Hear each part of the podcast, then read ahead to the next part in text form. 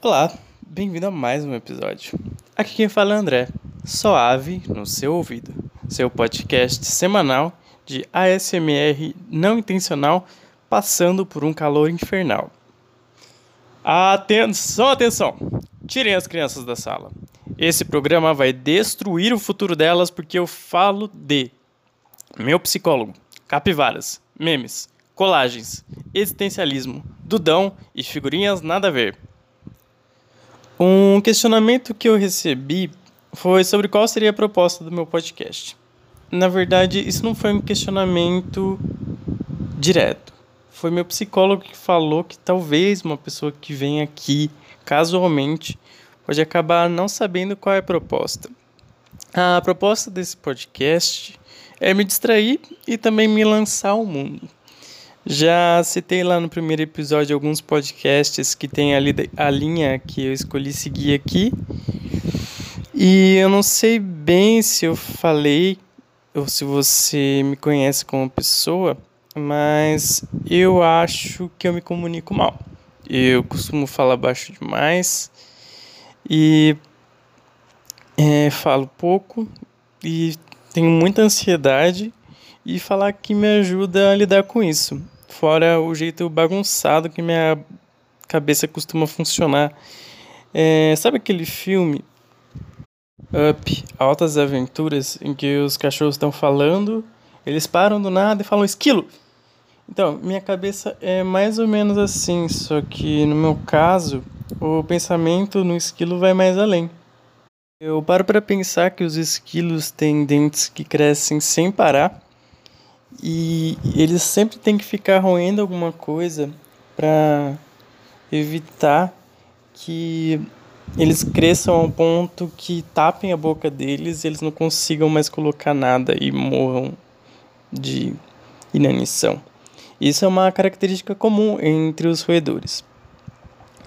E assim como os esquilos, as capivaras também são roedores. Mas não só isso, são os maiores roedores do mundo. As capivaras são comum no Brasil. É, na verdade, quase exclusivas do Brasil. E elas também são habitantes da Unicamp. Tem várias capivaras que habitam a Unicamp. E um hábito bem curioso que elas têm é de ir e roer cimento nas construções, que é provavelmente para evitar o crescimento exagerado dos dentes. No Brasil, também habitam outros roedores que chamam pacas, que são basicamente mini capivaras. E tem muitas pacas no bosque do Jequitibás, que é onde também tem um mini zoológico, que também tem um hipopótamo com que com um bostocóptero do rabicho dele lançou merda na cabeça de uma amiga minha de infância. E é isso. É assim que minha cabeça costuma funcionar. Se pá, até vocês esqueceram de onde isso começou, né? Mas foi comigo falando que eu me distraio e minha cabeça vai para outro lugar. Daí o exemplo do esquilo. Mas esse podcast está me ajudando a ter uma linearidade melhor dos meus pensamentos, a manter minha atenção. Se você tiver perguntas, sugestões, reclamações, ou ainda histórias que você quer que eu conte, me manda um e-mail suave no seu ouvido yahoo.com ou mande suas perguntas no curioscat.me barra soaveira. Soaveira também é meu arroba no Twitter. Me segue lá. Ou ainda procura por Soaveira no Telegram, me manda uma mensagem de áudio. É, tá muito calor, então eu tô com um ventilador aqui do meu lado. E é isso. Então, problema de vocês para lidar com o barulho do ventilador de fundo. Mas nesse episódio eu me propus a falar de meme. E eu tenho uma expertise nesse assunto. Eu virei curador de meme em todos esses anos da minha vivência na internet. Mas tem gente que não conhece muito bem os memes. Tipo meu psicólogo, que, por exemplo, se eu, se eu explico um meme ou outro assunto que os habitantes da internet estão bem familiarizados, essa explicação é direcionada para o meu psicólogo, que é o ouvinte muito assíduo do meu podcast. Basicamente, eu pago meu psicólogo para ouvir meu podcast. ou ele tá fazendo a lição de casa dele. É, não só ele, mas eu também costumo supor que as pessoas não sabem do que eu tô falando. Não porque eu acho que todo mundo é burro, quer dizer, eu trato os outros como eu gostaria de ser tratado. E eu me acho burro e gosto das pessoas me explicando coisas básicas. Então, eu explico porque eu me acho burro. Mas claro que se você desconhece um meme, você não é burro. Você só não tem conhecimento de mais uma fonte barata de entretenimento para te distrair. O que pode ser considerado até uma cultura inútil ou um conhecimento inútil. Mas vamos lá, a grande questão. O que é um meme? Acho que a resposta mais simples e geral é que um meme é uma piada interna da internet. Eu não sei necessariamente quando o conceito de meme foi ligado aos memes da internet, mas de acordo com a Wikipedia, a palavra meme, ela vem eu vou ler aqui. Meme é um termo criado em 1976 por Richard Dawkins no seu best-seller O Gene Egoísta, e é para a memória o análogo do gene na genética. A unidade mínima é considerado como uma unidade de informação que se multiplica de cérebro em cérebro ou entre locais onde a informação é armazenada. Meme é uma ideia que se replica. É, assim como tem a seleção natural, tem tipo uma competição e predominância, assim também é com as ideias. Mas na internet começou com essas imagens que projetam uma ideia que pode ser inserida em diferentes contextos. Lá em 2010 tinha esses memes, que era um deles era uma moça que gravou um vídeo cantando uma música do Justin Bieber. I Was Your Boyfriend. Na tradução para o português, né? Se eu fosse seu namorado. Mas assim, essa música meio que pode ser lida como um cara obcecado e controlador da namorada. E ela adaptou essa música sendo que ela era namorada, controladora. E além disso, ela fazia uma cara de psicopata enquanto ela cantava. Daí tiraram um print disso e na foto dela eles colocavam diferentes falas de uma namorada obsessiva e obcecada. E o meme chamava Overly Attached Girlfriend, que em português é como namorada apegada demais. E nas frases tem ela dizendo umas coisas como essas que uma amiga minha interpretou usando de todas as suas habilidades na dramaturgia. Vamos lá.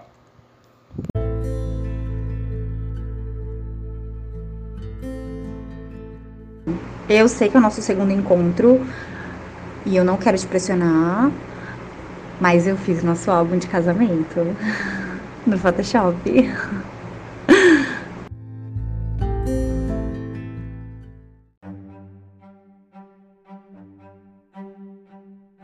E você me mandou bom dia sem, sem emoji de coração. Você não me ama mais não? O que aconteceu?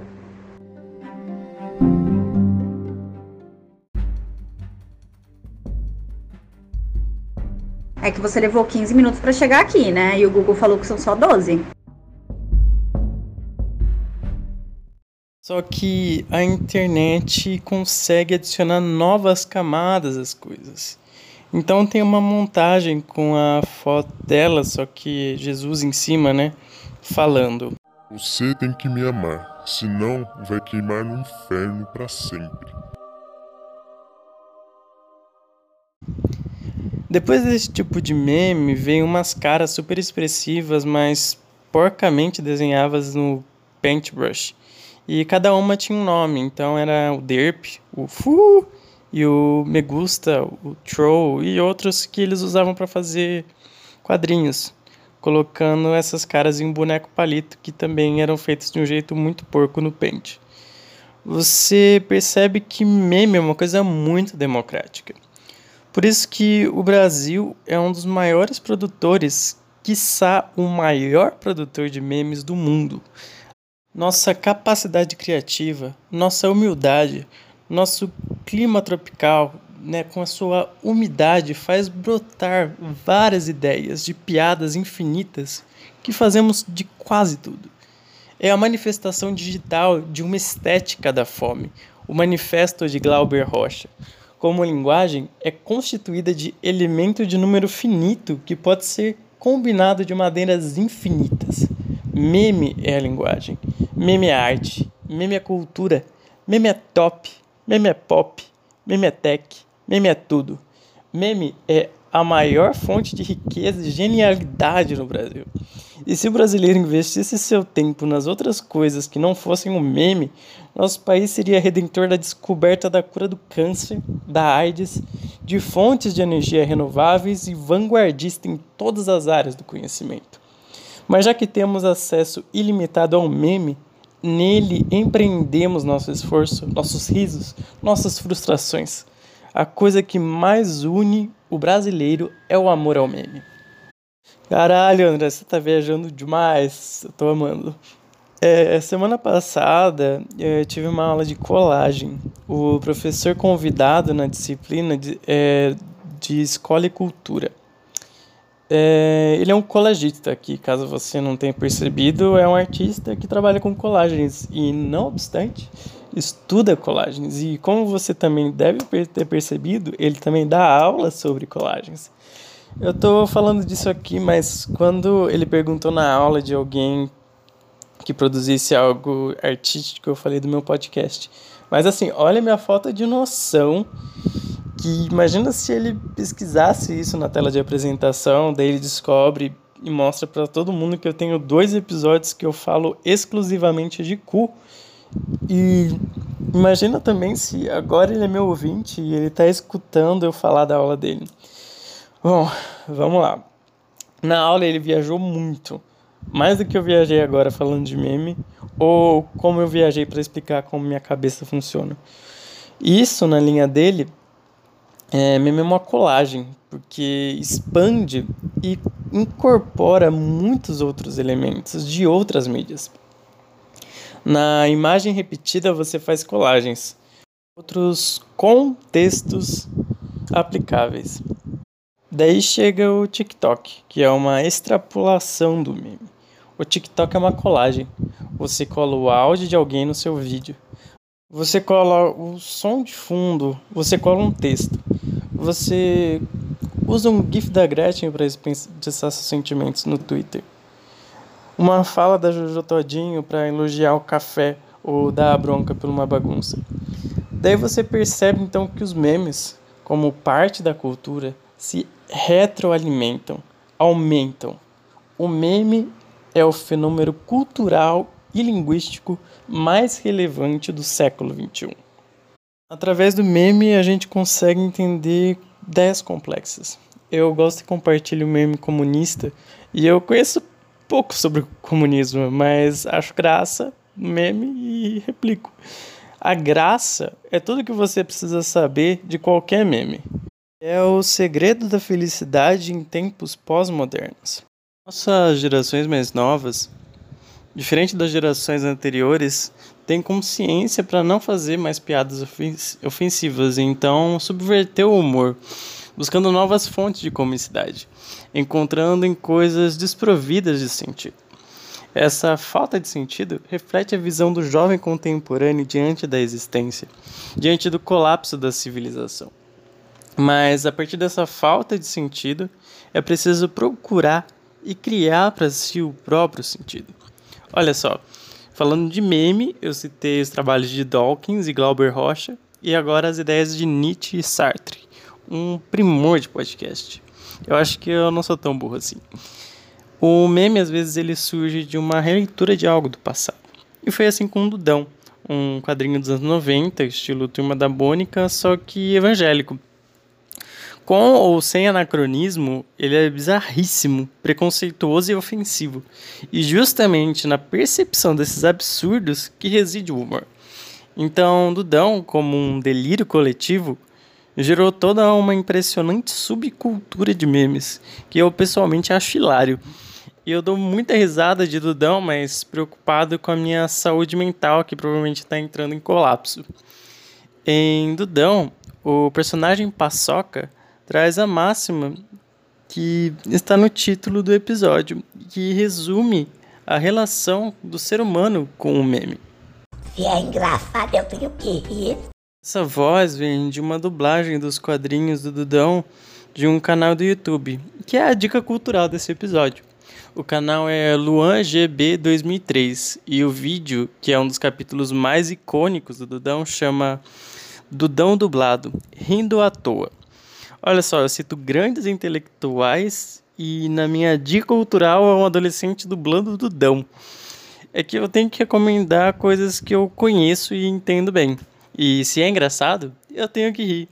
E espero que vocês riam também. Mas a epítome do meme pós-moderno é a capa do episódio de hoje. Um dos meus amigos tem um colega árabe e descobriu o que que tá dizendo lá, né? Que a tradução é masturbação?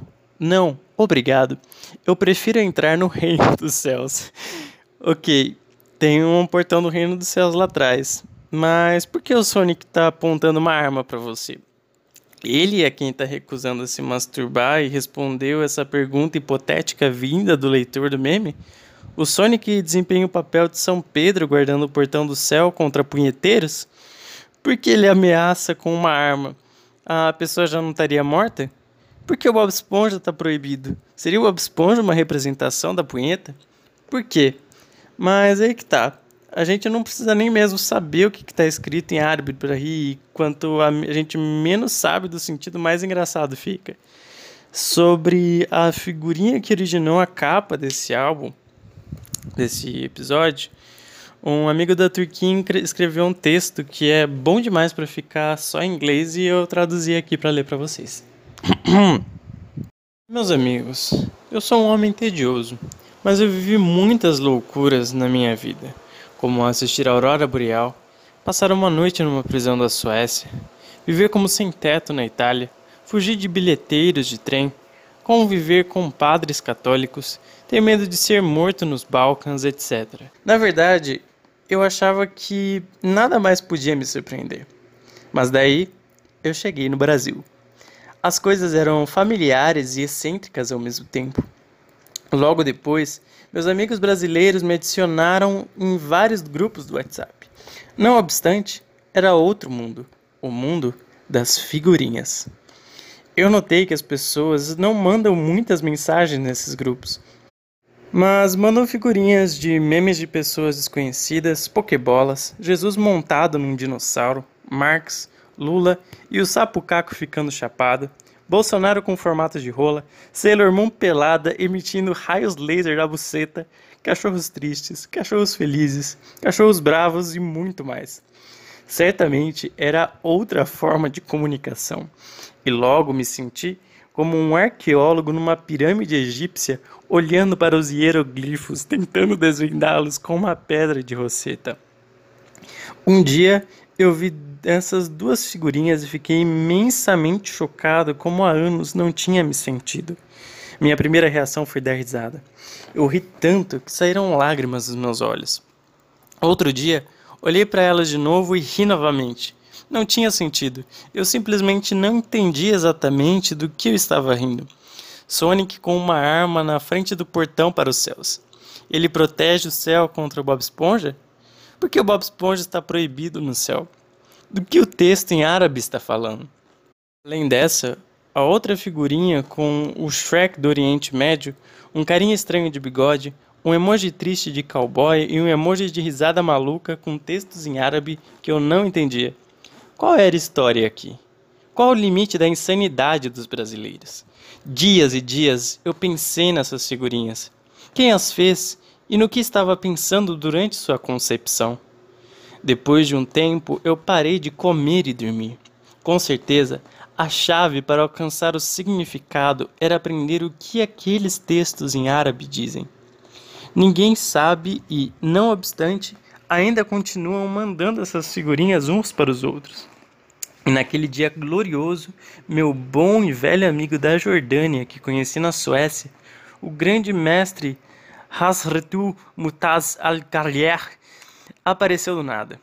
Primeiro ele riu e explicou para mim essas misteriosas palavras em árabe com sua grande sabedoria. Naquele exato momento, eu caí em lágrimas. Me senti como um escritor do filme Stalker.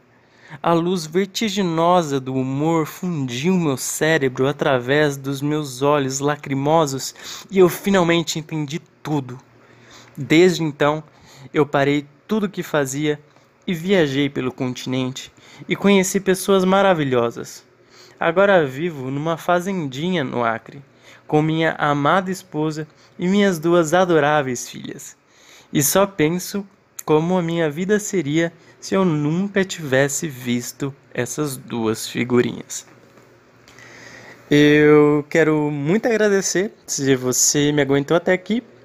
E esse programa foi feito graças à minha força de vontade, minha criatividade e ao apoio dos meus amigos. E é, eu agradeço, né, minha amiga que gravou esses áudios para mim, esses áudios belamente uma bela atuação. E é o meu amigo também que fez esse texto magnífico. E se vocês gostaram do que vocês ouviram, me recomende para seus amigos, para os seus inimigos, por que não? Para os seus colegas, para os seus familiares. E hoje eu mando um, como sempre, eu mando um demorado beijo embebido de saliva envolto com a minha língua no lugar de sua preferência. E agora que a gente está completando essa primeira dezena de nossos episódios, eu vou colocar um bônus. Então vocês vão ouvir aí a minha voz completamente sonolenta, de eu tendo alguma epifania para adicionar no programa.